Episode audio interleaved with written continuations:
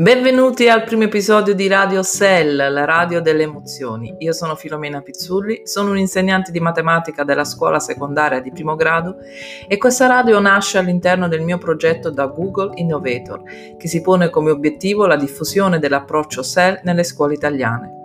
Ogni settimana saranno pubblicati dei podcast realizzati insieme a studenti e insegnanti e che avranno come tema principale il Cell, ossia il Social Emotional Learning.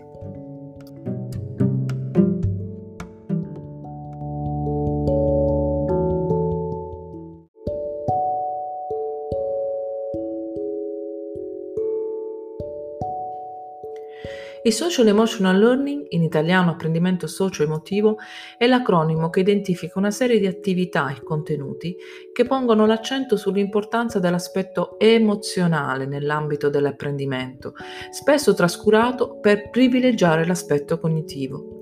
In questo momento ragazzi, famiglie, docenti stanno affrontando le conseguenze psicologiche dovute alla pandemia da Covid-19 e il social emotional learning diventa quindi essenziale per superare questo trauma. Il programma SEL è articolato in diversi tipi di abilità che comprendono ovviamente la sfera emotiva della persona. La prima abilità è la consapevolezza emotiva, cioè saper identificare e dare un nome alle emozioni. La seconda abilità è l'autoregolazione emotiva, cioè saper controllare le proprie emozioni. La terza abilità è la capacità di prendere decisioni responsabili. La quarta è l'abilità relazionale, cioè saper comunicare, cooperare, chiedere o prestare aiuto.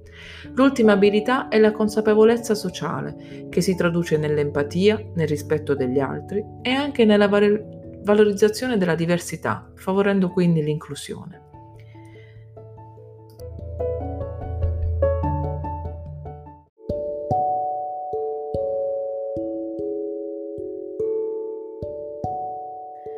Perché il social emotional learning è così importante?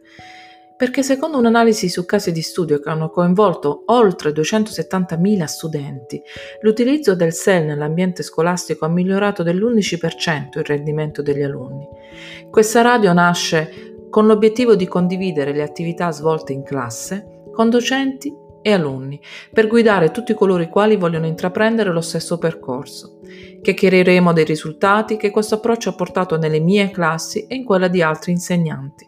Ogni domenica sarà pubblicato un podcast realizzato per e con i ragazzi e avremo anche ospiti speciali, insegnanti che hanno utilizzato e stanno utilizzando il social emotional learning e che vogliono condividere la loro storia. Per cui non perdete la domenica il nostro podcast il podcast di Radio Cell, la radio delle emozioni.